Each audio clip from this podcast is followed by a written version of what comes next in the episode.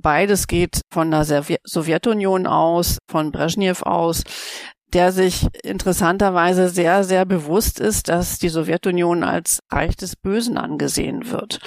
Und mit verschiedenen Methoden versucht, eben nicht mehr als das Böse schlechthin gelesen und interpretiert zu werden. Das eine sind eben diese persönlichen, also diese direkten Kanäle.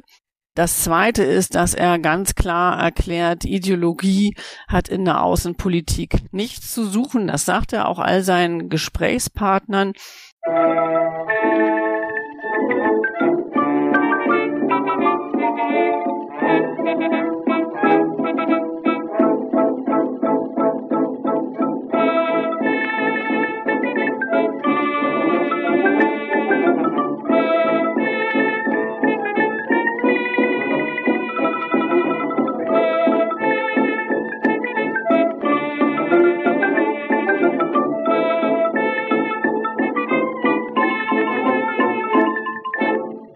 In dieser Folge von Geschichte Europas spreche ich zum inzwischen dritten Mal mit Professor Dr. Susanne Schattenberg von der Universität Bremen.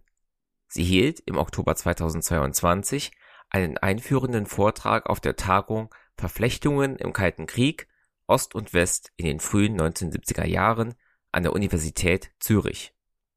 In diesem Vortrag sprach sie über drei Fallbeispiele der sowjetischen Geschichte die auf verschiedenen Ebenen und auf verschiedenen Wegen als Versuche gesehen werden können, eine Entspannung oder gar ein Ende des Kalten Kriegs herbeizuführen. In diesem Interview, das wir im Februar 2023 aufgenommen haben, berichtet sie diese Fallbeispiele erneut für die HörerInnen des Podcasts Geschichte Europas. In den Show Notes findet ihr eine stets aktuell gehaltene Liste inhaltlich verknüpfter Folgen, etwa zum zuvor mit Frau Dr. Schattenberg produzierten Gespräch über sowjetische Gasexporte nach Westeuropa. In den Shownotes gibt es außerdem Möglichkeiten, mir Fragen, Kommentare, Feedback und Bewertungen zukommen zu lassen. Mit einem monatlichen Beitrag auf Steady könnt ihr mich auch unterstützen, diesen Podcast zu betreiben und weiterzuentwickeln. Und dafür wäre ich euch sehr dankbar. Geschichte Europas ist Teil von Geschichtspodcasts.de und Wissenschaftspodcasts.de und erscheint auf Spotify und als RSS-Feed. Zum Einstieg hatte ich Frau Professor Schattenberg gefragt, wie denn die Atmosphäre während des Vortrags war, der ja ein halbes Jahr nach dem Beginn des russischen Angriffskriegs auf die Ukraine stattfand. Danach arbeiten wir dann die drei Fallbeispiele durch. Ich wünsche euch viele neue Erkenntnisse beim Anhören dieser Folge. Ja, also eigentlich sollte es ein Jubiläum sein zum 50. Gründungstag oder Einrichtung der Osteuropa-Geschichte an der Universität Zürich.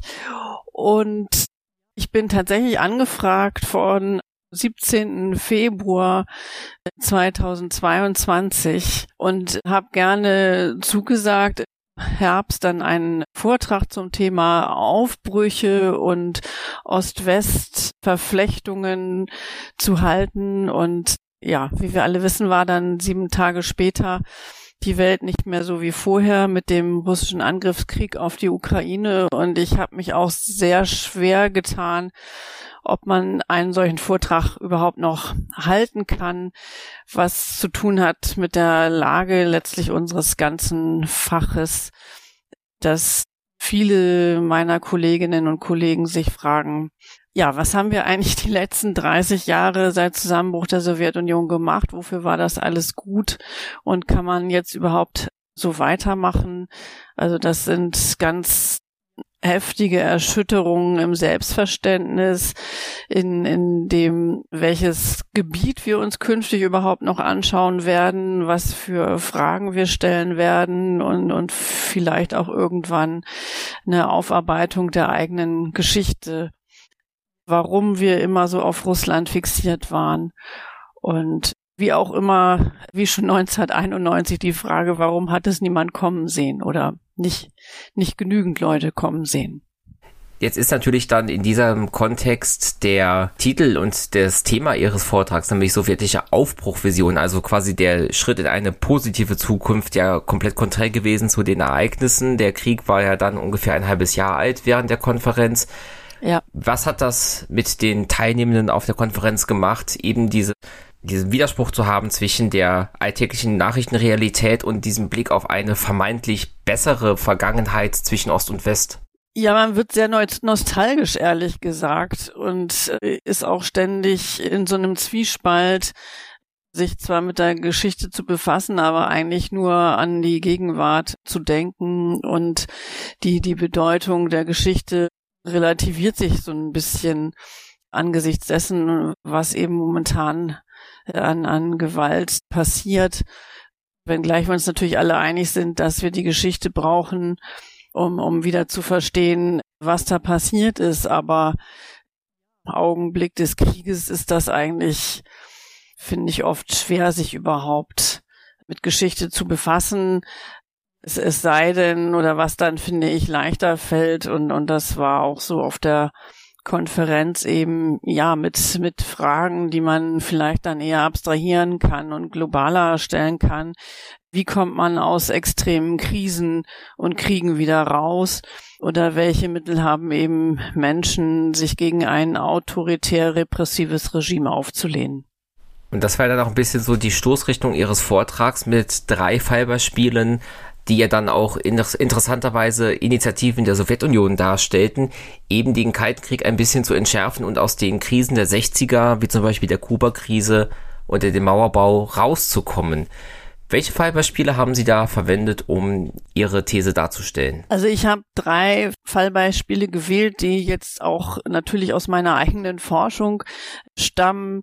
Und gleichwohl würde ich behaupten, dass die sehr gut drei verschiedene Felder auf, abdecken, nämlich einmal Leonid Brezhnev und seine neue Westpolitik, äh, was eben die Ebene der Politik und Diplomatie abdeckt. Dann die Frage der Handelspolitik und hier das Beispiel, wie die Sowjetunion ihr Erdgas eben in den Westen verkauft hat, also das als ein Element der Wirtschaftspolitik oder wie Wirtschaft eben auch versucht wurde, um wirklich eine Annäherung an den Westen zu schaffen.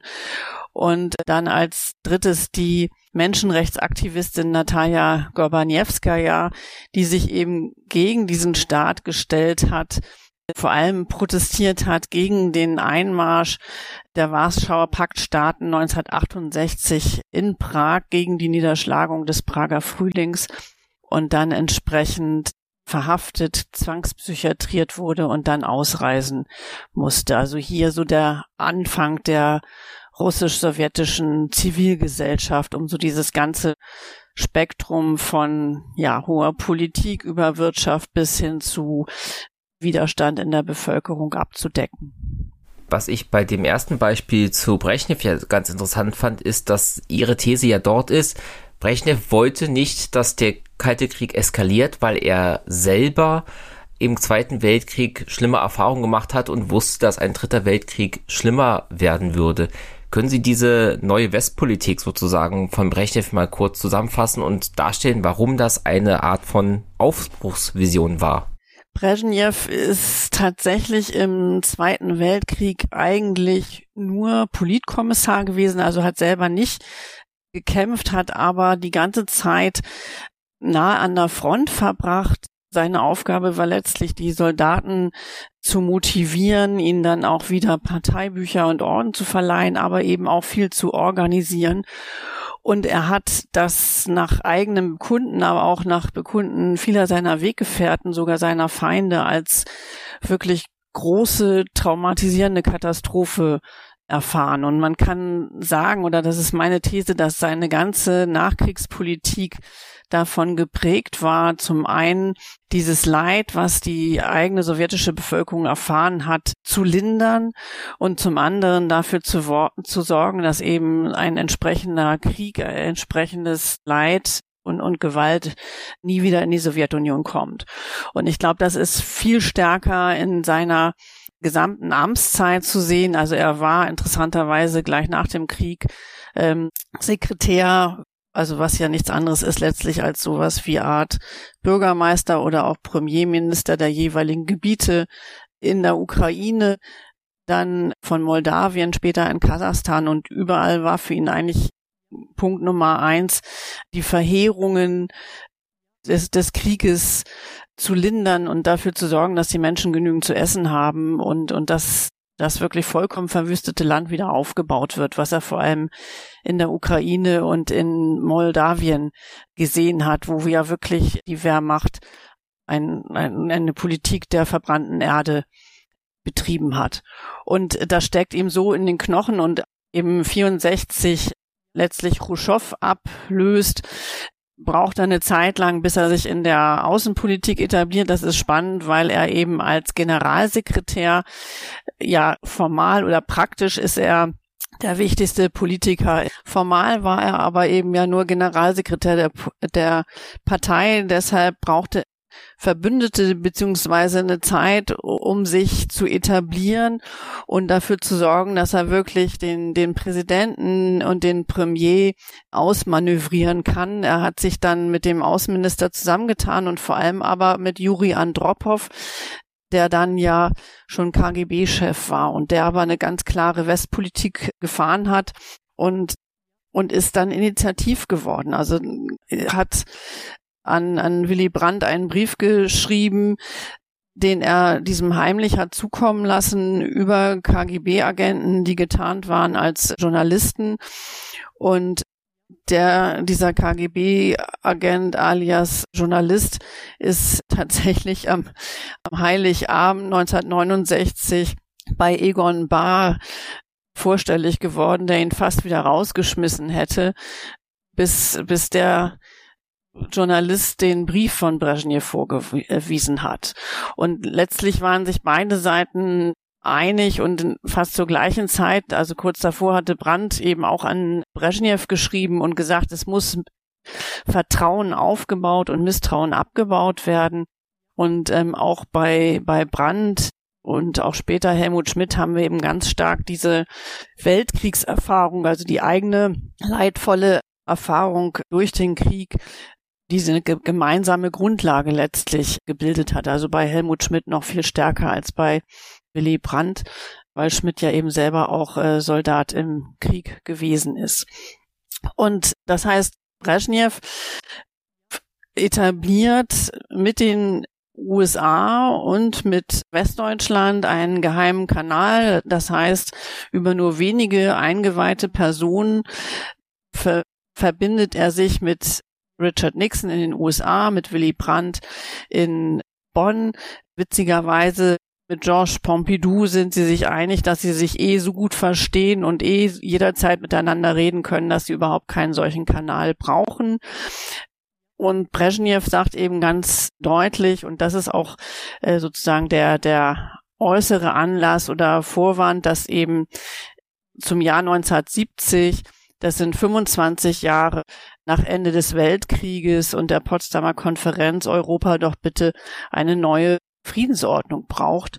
Und seine Vorstellung eben ist, dass man ganz klar festschreibt, und das ist heute wieder interessant, dass Grenzen nicht mit Gewalt verändert werden dürfen, dass Grenzen anerkannt werden. Also Westdeutschland hat damals noch nicht die Oder-Neiße-Grenze als Ostgrenze von Deutschland anerkannt und dass man auch wirtschaftliche Kooperation vereinbart, kulturelle Zusammenarbeit etc. pp. Also das ist für ihn ganz wichtig, äh, genauso wie die äh, wie die Abrüstung. Also das heißt äh, sowohl der, der Impuls in, in Europa eine Konferenz für Sicherheit und Zusammenarbeit zu schaffen, die dann 1975 tatsächlich aus der Wiege gehoben wird, aber eben schon drei Jahre lang vorher verhandelt wird, als auch endlich Abrüstungsgespräche beziehungsweise erstmal zur Limitierung von weiterer Aufrüstung Beides geht von der Sowjetunion aus, von Brezhnev aus, der sich interessanterweise sehr, sehr bewusst ist, dass die Sowjetunion als Reich des Bösen angesehen wird. Und mit verschiedenen Methoden versucht, eben nicht mehr als das Böse schlechthin gelesen und interpretiert zu werden. Das eine sind eben diese persönlichen, also diese direkten Kanäle, das zweite ist, dass er ganz klar erklärt, Ideologie hat in der Außenpolitik nichts zu suchen. Das sagt er auch all seinen Gesprächspartnern. Auch das ein wichtiger Unterschied zu heute, wo Putin ja die Außenpolitik mehr und mehr reideologisiert und überhaupt als Wertekampf neuerdings als Heiligen Krieg schon darstellen lässt. Also, dass er klar sagt, Ideologie, das ist für zu Hause, aber in der Diplomatie hat sie nichts zu suchen. Und das Spannendste und weshalb ich zugegebenermaßen ein so großer Fan von Brezhnev bin, ist, dass er versucht, sich als westlichen Staatsmann darzustellen. Also auf eine vielleicht auch ein bisschen naive Weise denkt er, stellt er sich westliche Männer vor, was so deren Vorlieben sind und wie die sich anziehen.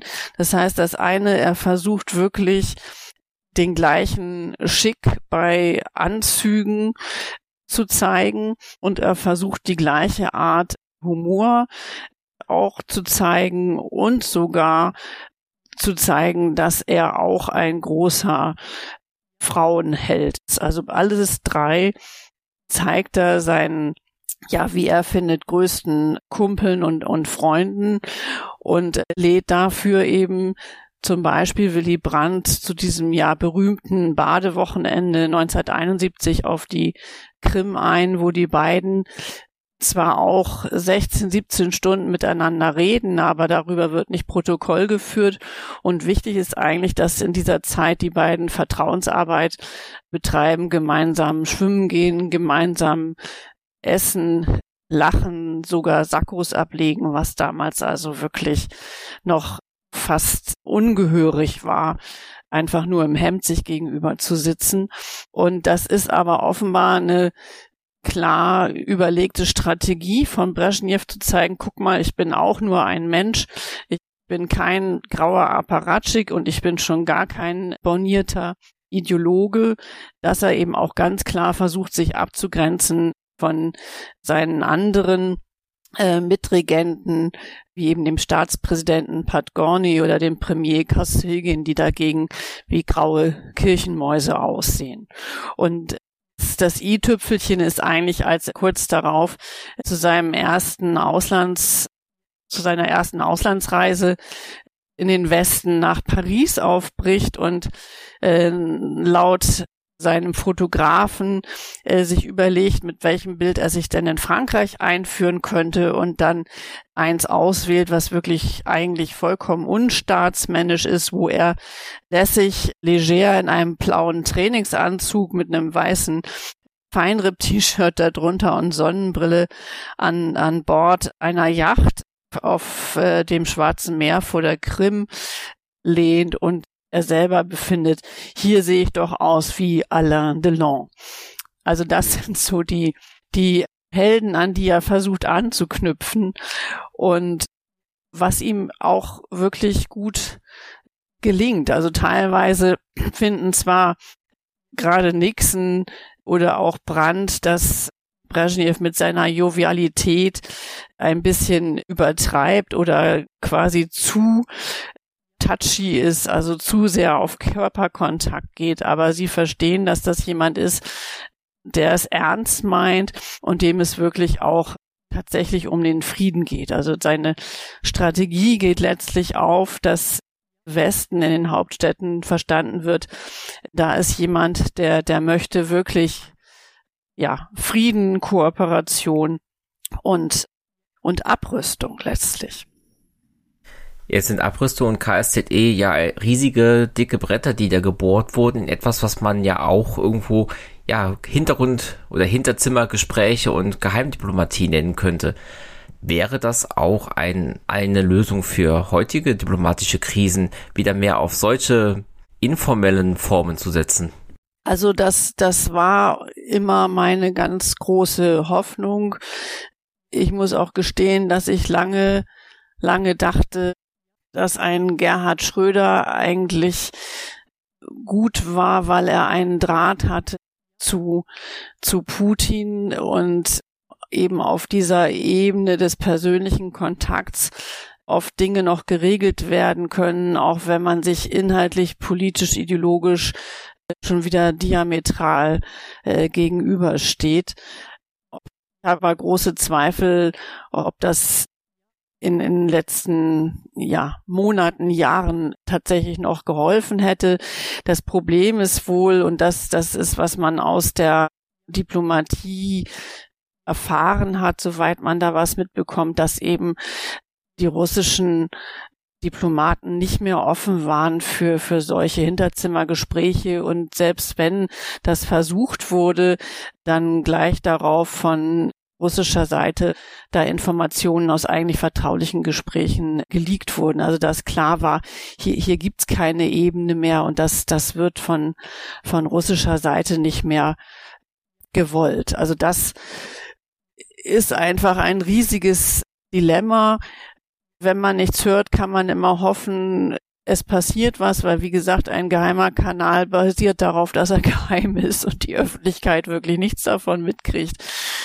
Aber er muss eben irgendwann Resultate zeigen und das und und was man eben hört, ist, dass momentan eine solche Verständigung auf der persönlichen Ebene leider nicht mehr nicht mehr möglich ist. Aber eigentlich ist das so, ich würde mal fast sagen, der, der, der Königsweg oder vielleicht nicht der Königsweg, aber der immer noch der letzte Ausweg der Diplomatie gewesen und, und manchmal sind da eben großartige Sachen über solche persönlichen Verbindungen und geheime Kanäle möglich gewesen.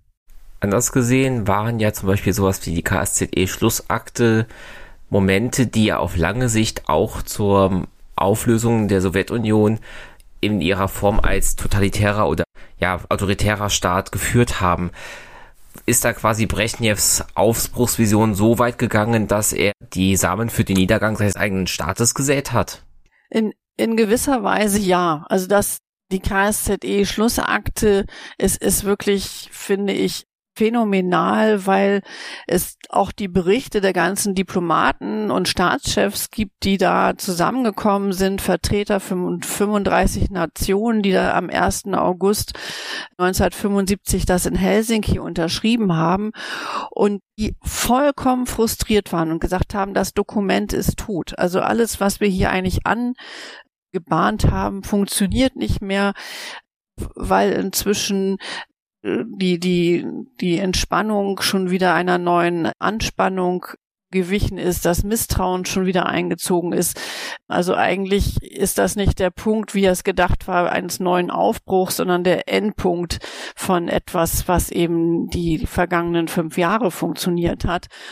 Und und, und wer aber davon profitiert und für wen das eben wirklich der Auftakt schlechthin ist und eine Offenbarung ohnegleichen. Das sind die Menschenrechtsaktivisten überall in, in Ost, Ostmitteleuropa. Denn, und das hat Brezhnev und, und überhaupt das sozialistische Lager vollkommen unterschätzt. Sie haben sich zwar mit Händen und Füßen sozusagen dagegen gewehrt, den sogenannten Korb 3 zu unterschreiben. Also die ganzen Vereinbarungen waren in drei große Kapitel genannt Körbe unterteilt und Korb 3 war eben der über äh, Reisefreiheit, Meinungsfreiheit, Unversehrtheit oder Unantastbarkeit von Menschenrechten und Bürgerrechten.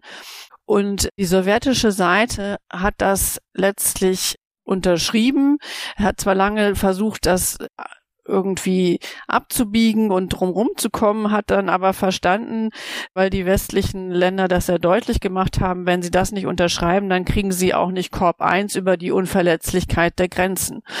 Und die Einschätzung war, dass man Korb 3 für sich propagandistisch ausschlachtet und sagt, also die Menschenrechte werden doch eigentlich nur im, im Westen mit Füßen getreten. Bei uns geht's den Menschen gut. Sie haben ein Recht auf Arbeit, sie haben ein Recht auf Wohnung und ein Recht auf Sozialversorgung und so weiter und so fort. Und, ähm, und es, es lässt sich eben nicht einhegen. Also die sind verpflichtet, die, die sozialistischen Regierungen und Parteien das in ihren Staatsmedien zu veröffentlichen und abzudrucken und die Menschenrechtsaktivistinnen und Aktivisten lesen das mit, mit großem Erstaunen und, und dann mit, mit Ungläubigkeit und schließen mich mit Begeisterung und sagen, also darauf wollen wir jetzt festnageln. Und das sind eigentlich alle Länder hinter dem eisernen Vorhang in denen es solche Reaktionen gibt, also von der DDR bis in die Sowjetunion. Und in, in Moskau gründen sich dann 1976 daraufhin die ersten Helsinki-Gruppen, die sich also tatsächlich nach der Helsinki-Schlussakte so nennen und ihre Menschenrechtsarbeit aufnehmen, also im Namen dessen, was die Sowjetunion selber unterschrieben haben, die Einhaltung der Menschenrechte fordern. Also Versammlungsfreiheit, Meinungsfreiheit, Pressefreiheit, das Recht auf politische Partizipation, Bildung von Parteien, alles wieder hochaktuell und, und wirklich ja auch trauriger Endpunkt momentan, dass vor kurzem genau diese Helsinki-Gruppen in Russland verboten wurden. Also in diesem Januar äh, neben Memorial eine der ganz großen alten Menschenrechtsorganisationen ist jetzt unter einem formal juristischen Vorwand tatsächlich geschlossen worden. Und das heißt, hier beginnt eine, ja, eine ganz andere, ein ganz anderer Aufbruch sozusagen der Menschenrechtsaktivistinnen und Aktivisten, die dann allerdings auch eben politisch-diplomatisch im Westen, gerade von den USA, von Jimmy Carter, der gewählt wird, ähm, ausgeschlachtet werden, äh, was dann wieder die Sowjetunion und gerade Brezhnev sozusagen ja, auf die Palme bringt und sagt, wie, wie, wie kann mir vorwerfen, wir würden die Menschenrechte nicht achten und gleichzeitig möchte mit mir zusammenarbeiten. Also, das ist eine Reideologisierung der Außenpolitik sozusagen eben auch von westlicher Seite und hier, hier sieht man diesen Spagat, den eben vorher die Staatschefs bis 75 vollführt haben, nämlich sich nach außen kollegial mit Brezhnev zu zeigen und eben Menschenrechte öffentlich nicht anzusprechen, derweil sehr wohl in den Hinterzimmergesprächen auszuhandeln, wer ausreichen kann und eben nicht nur Prominente wie Alexander Solzhenitsyn, sondern eben auch größere Gruppen von Russlanddeutschen, äh, was jetzt Westdeutschland betrifft, oder von jüdischen Sowjetbürgerinnen und Bürgern, was äh, die USA und Israel betreffen. Genau, aber das heißt, hier kann man schon so sagen, 1975 mit der Helsinki-Schlussakte äh, leitet Brezhnev selbst den Anfang vom Ende seines Sowjetreiches ein. Das Thema Ihres zweiten Fallbeispiels war bei uns auch schon in der letzten Folge Gespräch, nämlich die der Gas- und Ölexport aus Sibirien, aus der Sowjetunion nach Europa. Können Sie da nochmal herausarbeiten, inwiefern eben auch das eine Art von Aufbruch seitens der Sowjetunion war, den Kalten Krieg ein bisschen zu entschärfen? Ja, auch das finde ich ist ein wirklich sehr faszinierendes Thema, weil eben tatsächlich auf sowjetischer Seite und hier tatsächlich erstmal von den Ministern, also gar nicht so von Anfang an aus der Partei heraus, sondern eben aus den Ministerien für Handel und Gas heraus die Notwendigkeit formuliert wird, dass man einen europaübergreifenden Markt braucht und dringend westeuropäische oder überhaupt westliche Technologie braucht, Kompressoren und Stahlröhren, um die eigenen Gasreserven in Sibirien zu erschließen. Und das wird bereits 1965 formuliert, also sozusagen noch vor Brezhnevs Idee oder bevor seine sein Konzept einer neuen Westpolitik sich formiert. Tatsächlich ist das Politbüro anfangs auch sehr überrascht bis brüskiert. Und, und das ist so spannend, weil der Handelsminister Patulischew und, und auch der Gasminister Kortunov tatsächlich bereits im, im Westen hausieren gehen, also vor allem nach Rom und Wien fahren und eben sowjetisches Gas anpreisen, ohne dass das in Moskau anfangs gedeckt ist oder überhaupt bekannt ist. Und übrigens auch bei Ruhrgas werden die, die sowjetischen Gasunterhändler schon, schon sehr früh Mitte der 60er Jahre vorstellig. Und Was ich unglaublich spannend finde, ist, dass der sowjetische Handelsminister Patulicev eben 1973 sagt, das Gas hat geholfen, den Kalten Krieg zu beenden.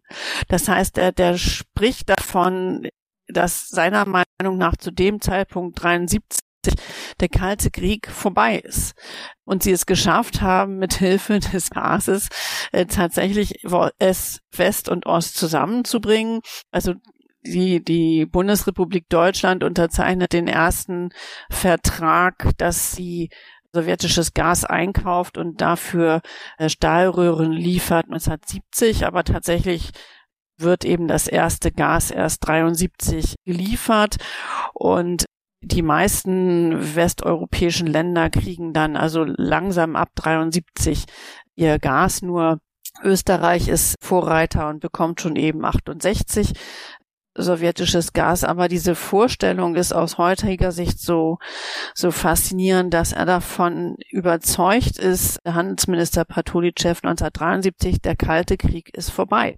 Ja, wir haben es geschafft.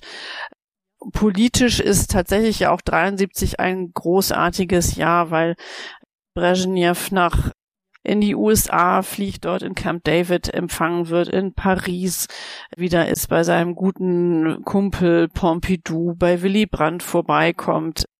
Also das, das ist wirklich die, die große Zeit, wo man denkt, es ist alles möglich und dementsprechend oder das Ganze wird einerseits durch diese Gasröhrengeschäfte begünstigt und, und dementsprechend werden diese auch fortgeführt.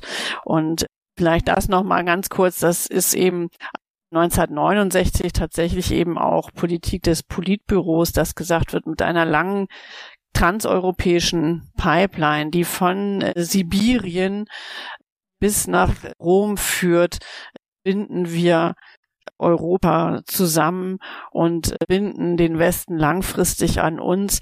Und dann müssen wir auch nicht mehr weitere Embargos fürchten, wie es 1962 von der NATO verhängt wurde, weil dann die westlichen Firmen und Vertragspartner dafür sorgen werden, dass ihre Regierungen sich nicht wieder gegen uns stellen und uns im Regen stehen lassen. Also hier ist wirklich eine unglaubliche Aufbruchsstimmung zu sehen und, und eben auf Seiten, auf beiden Seiten des Kalten Krieges die Vorstellung, dass man mit dieser Pipeline wirklich ein neues Zeitalter beginnt. Gerade dieses Beispiel muss ja angesichts der damaligen Gaspreisexplosion und auch der buchstäblichen Explosion von Nord Stream 2 auf der Konferenz ja einen sehr interessanten Beigeschmack gehabt haben. Ja, also das, das ist eigentlich nur, nur bitter und es ist eben auch sehr spannend zu sehen. Spannend ist ein schwieriges, viel zu wenig tragisches Wort, dass eben anfangs gesagt wird, na ja, wir, wir kaufen zu zehn Prozent maximal sowjetisches Gas und wir mischen das mit verschiedenen Anbietern, also gleichzeitig soll algerisches und niederländisches und norwegisches Gas eingekauft werden, um eben nicht von einem Lieferanten abhängig zu werden. Und es sind dann weitere historisch-politische Ereignisse, die dafür sorgen, dass in der Sowjetzeit die das sowjetische, das sogenannte Russe, russische Gas immer als das verlässlichste erscheint. Also wir haben eben keinerlei politische Erpressung in der ganzen Sowjetzeit, auch wenn das anfangs im, im Westen noch gefürchtet wird, dass das so eingesetzt werden könnte als politische Waffe. Und ganz, ganz im Gegenteil wird Gas mehrfach benutzt, um sozusagen politische Spannungen wieder zu überspielen oder wieder in Kontakt zu kommen. Also gerade 68 nach dem Einmarsch in Prag, dass kurz vorher der erste Deal mit Österreich unterschrieben wurde und gleich danach eben tatsächlich das Gas geliefert wird und das gleiche ist nach dem Einmarsch in Afghanistan 79 und dem, der Verhängung des, des Kriegsrechts in Polen 81, dass dennoch oder sozusagen gerade deswegen äh, mit einem gemeinsamen Konsortium diese große Pipeline nach Sibirien endlich gebaut wird. Wenn man sagt, also in dem Moment, wo man sich politisch wieder ja, vollkommen feindlich und, und aggressiv gegenübersteht, kann zumindest so eine Pipeline und gemeinsame Wirtschaftsaktion die, die Wogen glätten. Und wie gesagt, das ändert sich eben nach 91 vollkommen und das, das ist natürlich die, die Schwierigkeit, dass offenbar an vielen Stellen in der Politik nicht gesehen wurde, dass, dass die Sowjetunion ein anderer Staat war und in vielerlei Hinsicht wesentlich verlässlicher, vor allem besser kalkulierbar als jetzt Russland unter Putin. Ich habe beim Durchlesen Ihres Manuskripts für den Vortrag bei den ersten beiden Fallbeispielen ganz gut verstehen können, wo da die Aufbruchsvision dahinter steckt. Bei diesem dritten Fall mit der Menschenrechtsaktivistin, die ja dann nachher zwangspsychiatrisiert wird, Sie haben es am Eingang ja schon erwähnt, das sieht man ja dann doch eher aus wie dieses klassische Bild, das man kennt. Kritik an der Sowjetunion wird mit maximaler Gewalt durch die Regierung, in Klammern, die ja eben noch als die Aufbrecher dargestellt wurden, beantwortet. Warum ist auch dieser Fall aus Ihrer Sicht ein Aufbruch? Weil es trotz dieser Gewalt und vor allem aber vorher, also nach Stalins Tod, ab 1953 und dann noch später, noch, noch stärker ab 1956, als Khrushchev eben in dieser Geheimrede auf dem 20. Parteitag ihn erstmals halb öffentlich als Verbrecher dasteht, die durch die ganze Gesellschaft eigentlich ein, ein, ein Ruck oder eine Aufbruchsstimmung geht und ganz viele Menschen davon profitieren, dass man jetzt wieder Dinge sagen kann, dass man sich treffen kann, dass man nicht mehr so viel Angst haben muss, dass man überall belauscht und denunziert wird. Und tatsächlich Natalia Gorbaniewska ja, auch wenn sie einerseits sich eben ganz stark schon als Opponentin sieht, was sie selber beschreibt oder was letztlich sie, sie erlebt, zeigt, wie sehr sie davon profitiert, was plötzlich möglich ist. Also das heißt, sie machen eine Wandzeitung, an der sie, also an der Universität, wo sie studiert, erst in, in Moskau und dann in Leningrad. Also allein, dass sie diese Wandzeitung machen können und sie, sie schreibt dafür, wie sie selber sagt, antisowjetische Gedichte, das, das wäre undenkbar gewesen vorher unter Stalin.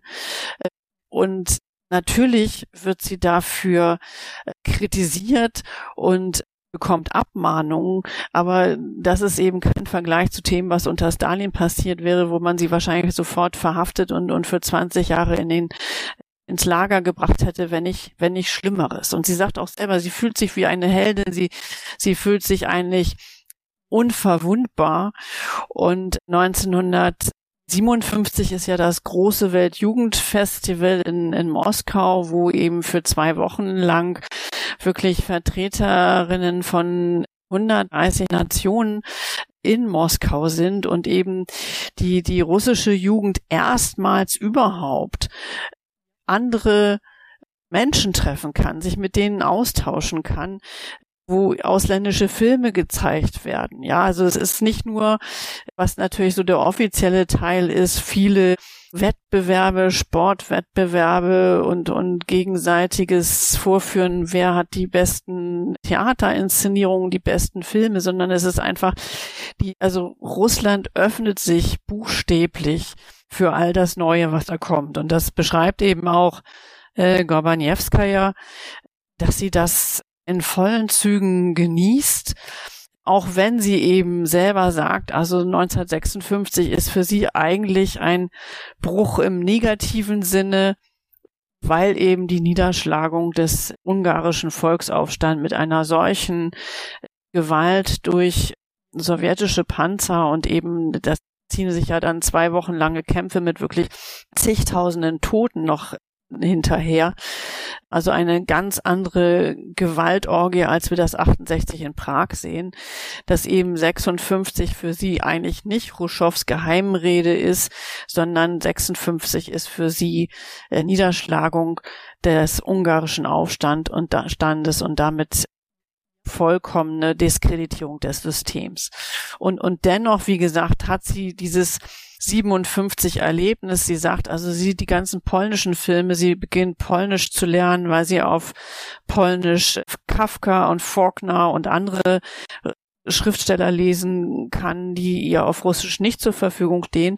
Und sie führt eigentlich so ein Leben einer ja russisch-sowjetischen Bohem. Also sie, sie treffen sich mit, mit Gleichgesinnten, tragen sich gegenseitig ihre Gedichte vor. Das, das geht alles. Also unter Stalin wäre das undenkbar gewesen. Äh, sie liebt es mit dem Bus oder einfach per Anhalter durchs Land zu fahren, also macht sozusagen lange Reisen, kann sich im Land frei bewegen. Sie wird, wie gesagt, von der Moskauer Uni letztlich geschmissen wegen dieser Wandzeitung und ihrer kritischen Gedichte. Und deshalb schreibt sie sich in Leningrad für ein Fernstudium ein. Und wenn sie dann zur Prüfung nach Leningrad muss, dann, dann trennt sie eben dahin. Also von daher hat sie zehn Studienjahre, die sie weitestgehend genießt und und viele Gleichgesinnte trifft. Sie also lernt Josef Brodsky, den späteren Literaturen-Nobelpreisträger, kennen. Sie, sie wird bald gefördert von Anna Achmatova, also der Grand Dame der, des, ja, der, der frühen sowjetischen und, und vorsowjetischen äh, Poesie. Sie trifft sich mit äh, Nadjeshda Mandelstam, der Frau des unter Stalin umgekommenen Dichters Mandelstam. Also das ist alles möglich. Und, und deshalb ist, ist das ein, eine große Zeit des Aufbruchs bereits, auch wenn eben ab, ab 65 klar wird, nach dem Machtwechsel von Khrushchev zu Brezhnev, äh, dass diese Freiheiten wieder eingeschränkt werden. Und genau dieses Einschränken der Freiheiten, was ganz klar einhergeht mit ersten Verhaftungen. Das heißt, die haben wir eigentlich schon vorher.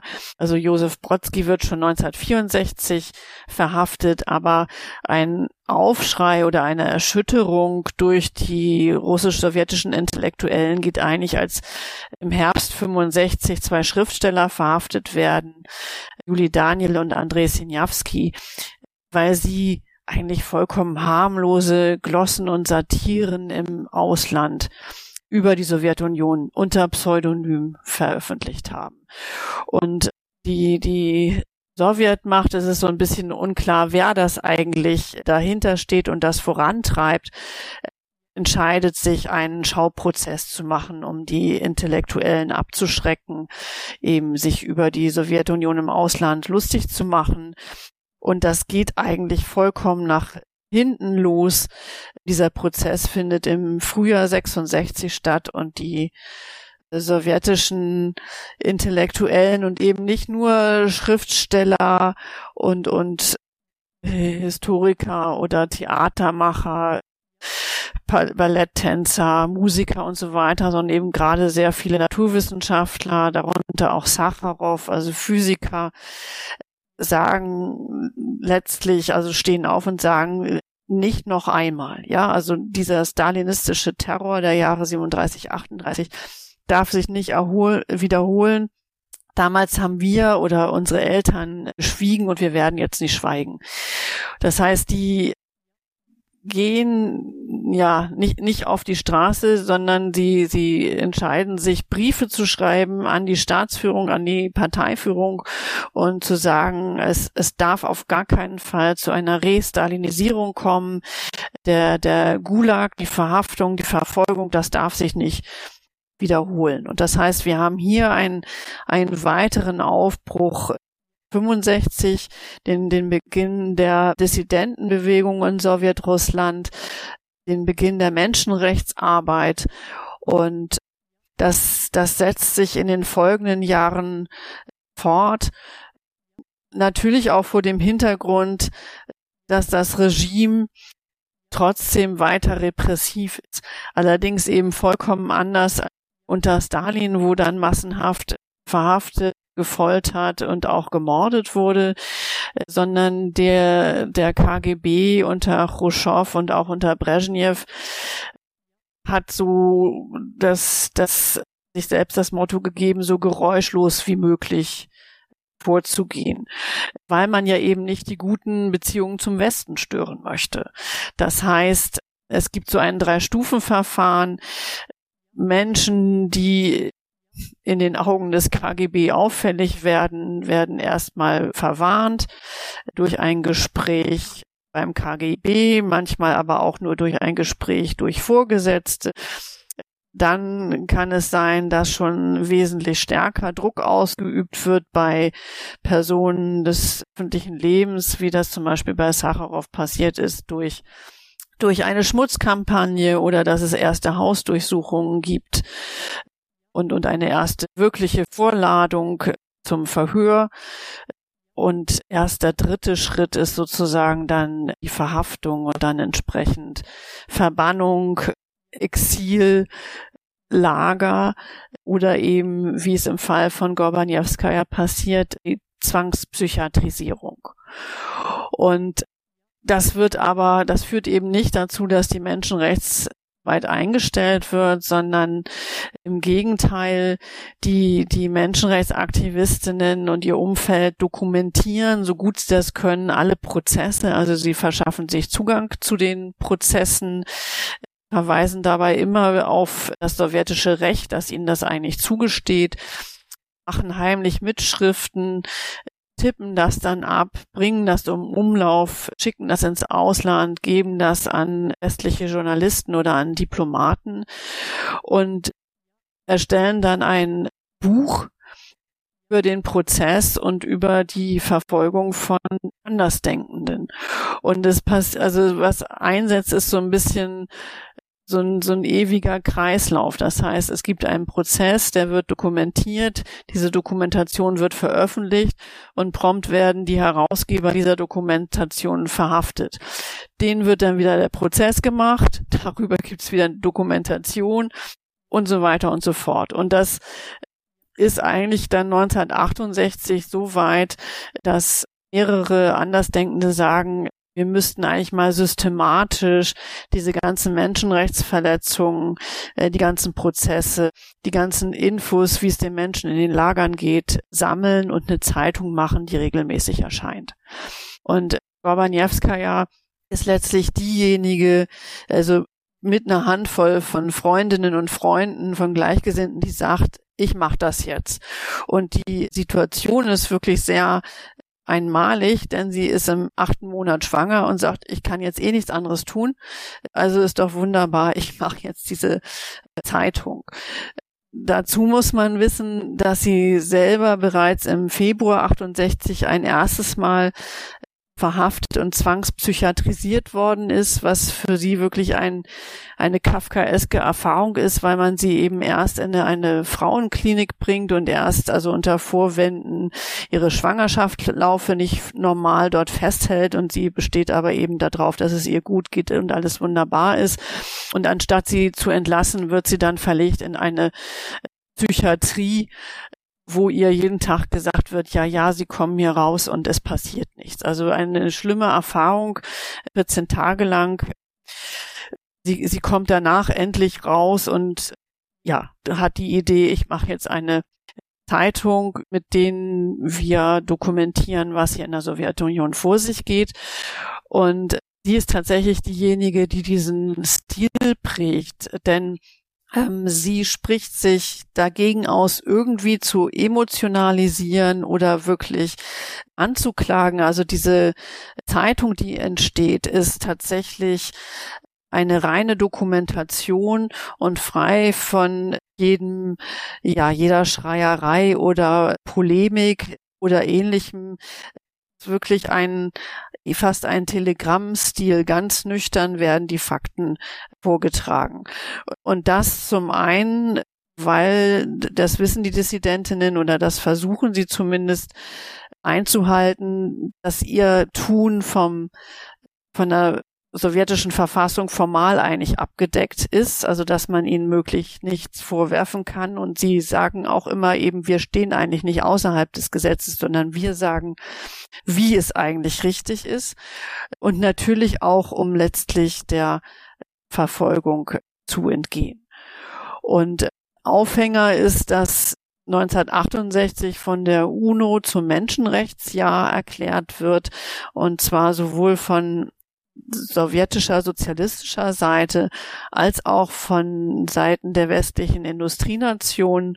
Und die Sowjetunion hat dieses Projekt des Jahres der Menschenrechte eigentlich vorangetrieben, weil sie der Meinung ist, sie können damit äh, die kapitalistische Welt anprangern, vor allem den Kolonialismus, den es ja immer noch gibt, also die Ausbeutung, den Rassismus der letzten Kolonialmächte, gerade auch Portugals, Spaniens, aber auch eben die, der Rassismus in den USA, die Unterdrückung der Frauenrechte, die Segregation der Rassen, die man noch in vielen Ländern sieht, während eben der, der Westen vor allem auf die Menschenrechtsverletzungen in der Sowjetunion verweisen will. Also beide Seiten versuchen das propagandistisch auszuschlachten und der Kreis und Gorbaniewskaja sagt dann letztlich so, und jetzt zeigen wir mal, wie sich die Lage der Menschenrechte in der Sowjetunion wirklich äh, darstellt und bringen diese Chronik der laufenden Ereignisse heraus.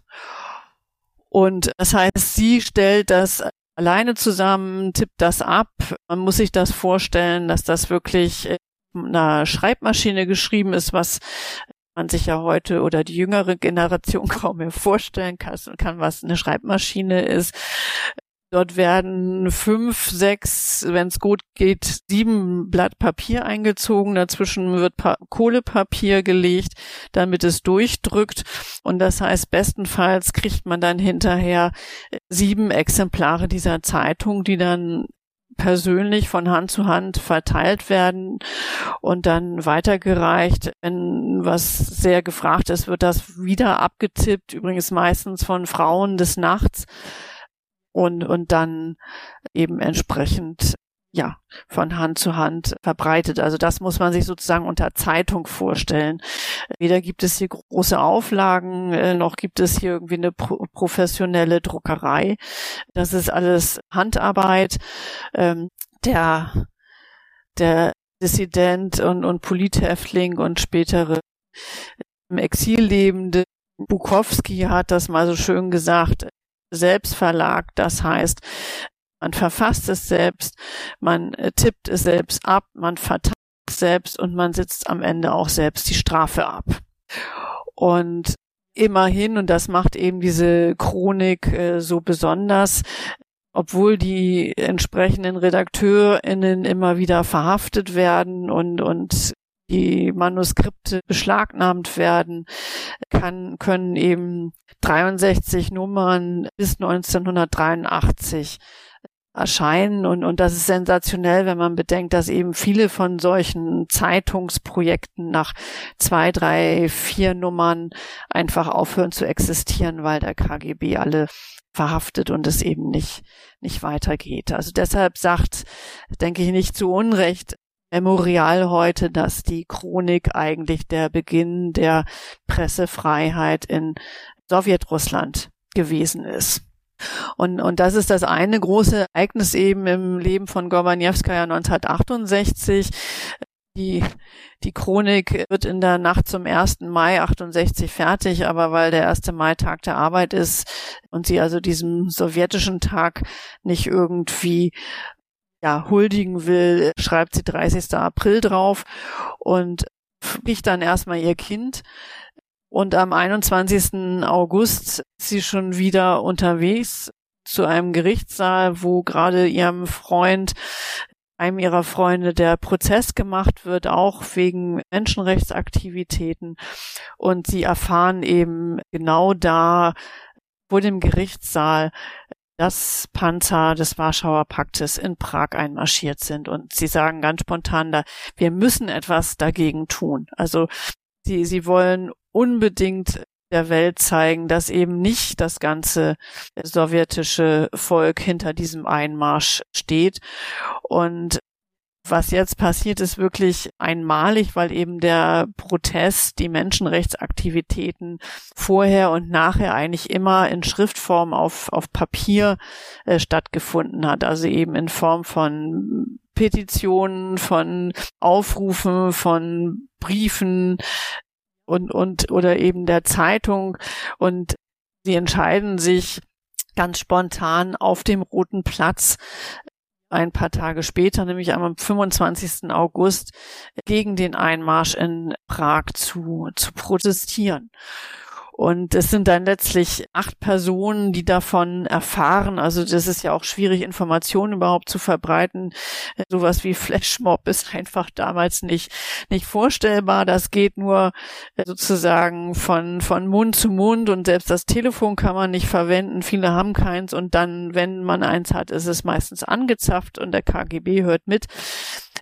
Deshalb sind es am Ende nur acht Personen, die also um 12 Uhr Mittag am 25. August 1968 auf den Roten Platz kommen und um dort gegen den Einmarsch äh, zu protestieren. Und sie haben Transparente mitgebracht. Das hat vor allem Gorbanewskaja, die diese in der Nacht gemalt hat auf Bettlaken und in dem Kinderwagen versteckt hat, denn sie bringt ihren Säugling mit auf den Roten Platz und sie holen dann diese Plakate raus, auf denen auch sozusagen nichts Verwerfliches steht, sondern für eure und unsere Freiheit, für eine freie Tschechoslowakei, Hände weg von Dubček und noch eine, ein tschechoslowakisches Fähnchen, das Gorbanewskaja selbst in den Händen hält.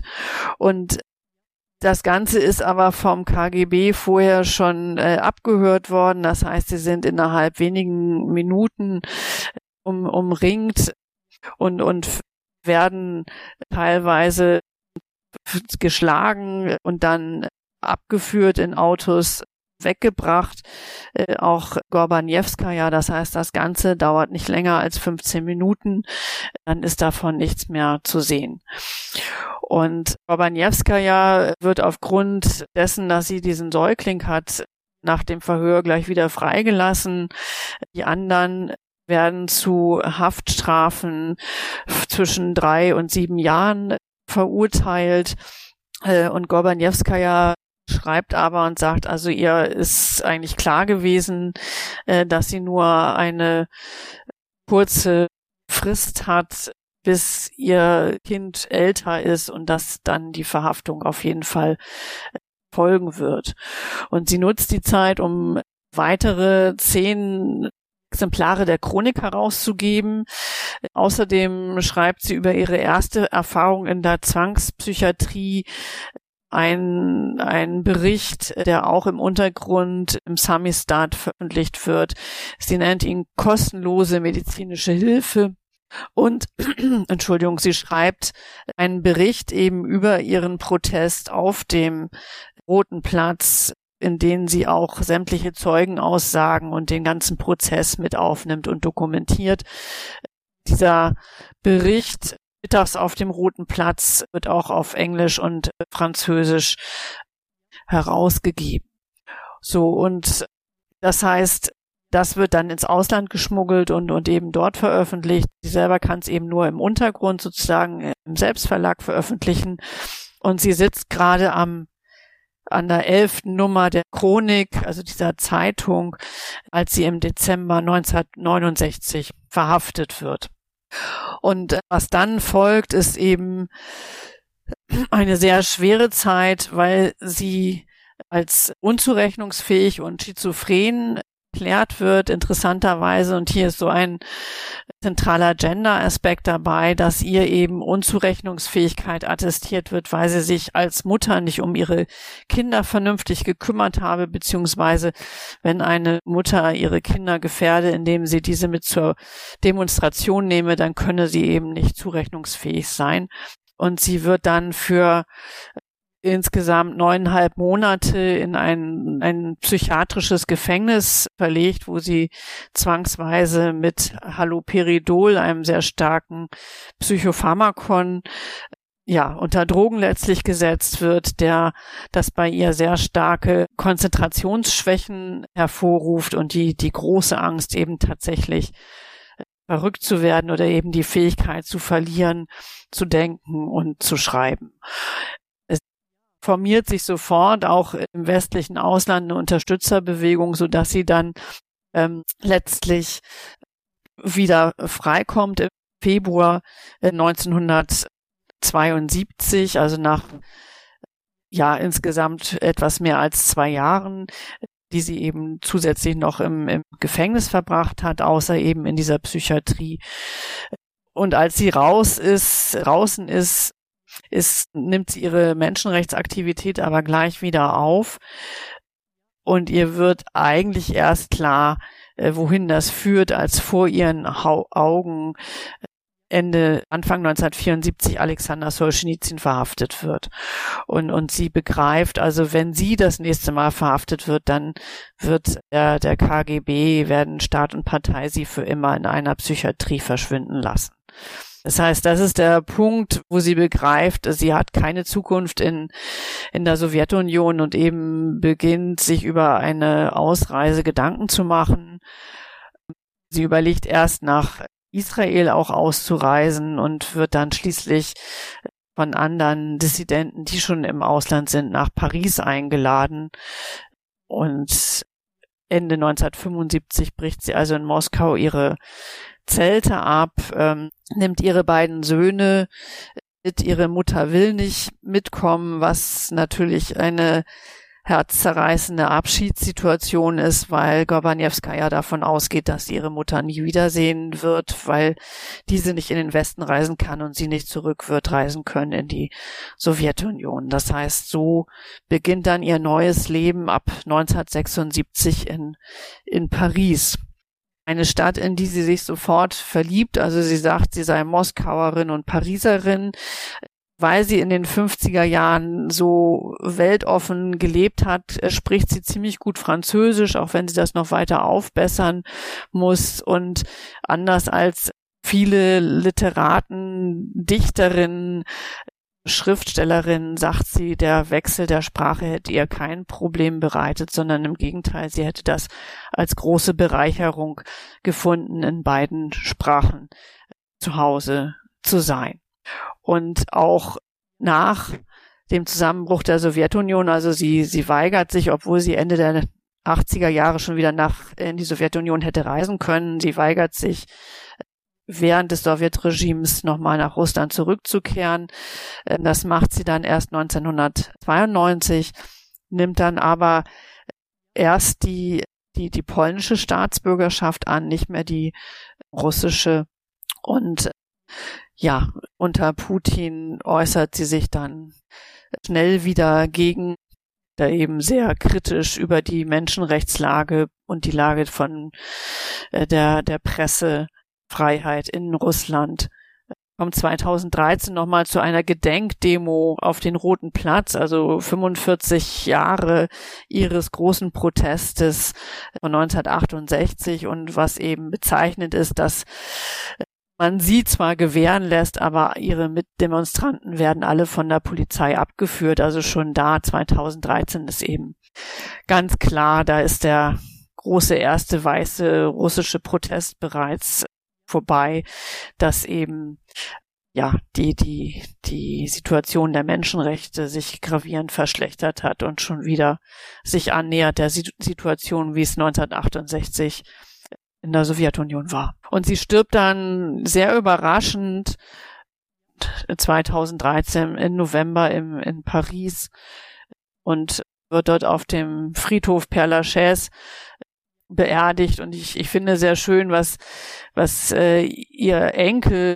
gesagt hat. Ähm, der hat wohl mit einem Freund äh, dem mitgeteilt, dass seine Großmutter eben auf dem Friedhof der berühmten äh, Père Lachaise liegt und dann hat der Freund gesagt, wow, deine Oma ist cool, denn sie liegt da, wo Jim Morrison liegt. Und dann hat der Engel gesagt, nein, Jim Morrison ist cool, denn er liegt da, wo meine Großmutter liegt. Von diesen drei Fallbeispielen zu einem allgemeinen Fazit. Wo liegen wo liegt die Bedeutung dieser 1970er Jahre, wo liegt die Bedeutung dieser sowjetischen Aufbruchsvisionen in einer Zeit, die immerhin als der Kalte Krieg bekannt ist?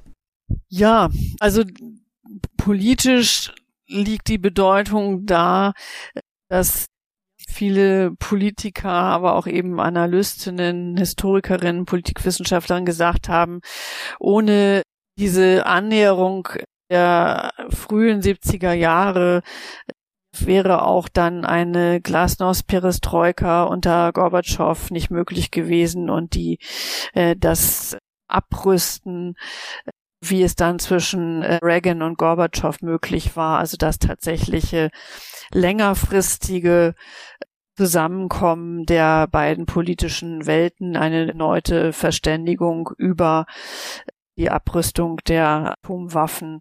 Das ist da eigentlich eingeleitet worden, auch wenn es sozusagen zwischendurch unterbrochen war. Aber es, es hat die Basis dafür gebildet und es war klar, es ist möglich und der Prozess, auch wenn er zwischendurch eingefroren war, des Abrüstungs, der Verhandlungen von Abrüstung, hat eigentlich ist kontinuierlich vorhanden gewesen. Also da konnte man einfach auch auf etwas aufbauen. Und gleichzeitig, wie schon gesagt, war natürlich diese Menschenrechtsbewegung fundamental, um von der anderen Seite her den, diese sozialistischen Staaten, die Parteien in ihren Ideologien zu unterhöhlen und äh, dann letztlich auch zum äh, Zusammenbruch zu bringen. Und, und das ist natürlich die Hoffnung, die man heute gerne sehen möchte, auch, auch wenn es einem schwerfällt, wirklich noch daran zu glauben, dass es eben wieder entsprechende, hm, ja, Oppositionsbewegungen gibt, unerschrockene Menschenrechtsaktivistinnen, die in, in Russland, äh, ja, nicht, nicht aufgeben und irgendwann auch, auch dieses Putin-Regime zum Zusammenstürzen bringen werden.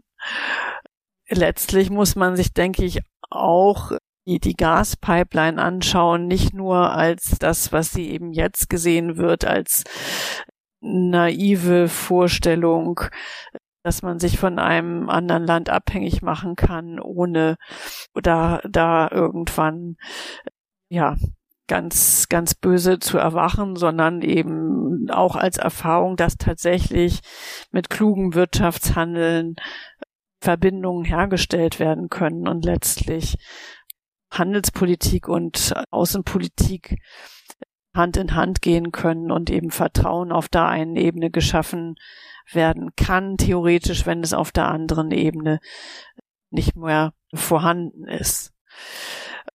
Und natürlich auch, auch das nochmal, wenn man sich vorstellt.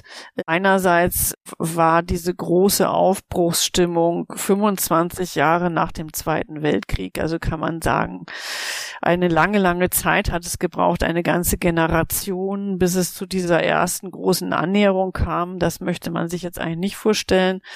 Das ist, ja, irgendwann ab einem hoffentlich nicht zu weit in der Zukunft liegenden Krieg Frieden 25 Jahre dauert, bis man sich wieder Russland annähert. Andererseits haben wir 1962 die Kuba-Krise und so gesehen 63 äh, bereits einigt man sich über ein Atomtest-Stoppabkommen und beginnt darüber zu verhandeln, dass eben Atomwaffen nicht in Drittstaaten weitergegeben werden dürfen. Und dann eben die ganz großen Friedensoffensiven 69. Also da sieht man, dass auch nach ganz großen Krisen schnell ein politischer Dialog theoretisch wieder, wieder möglich sein kann.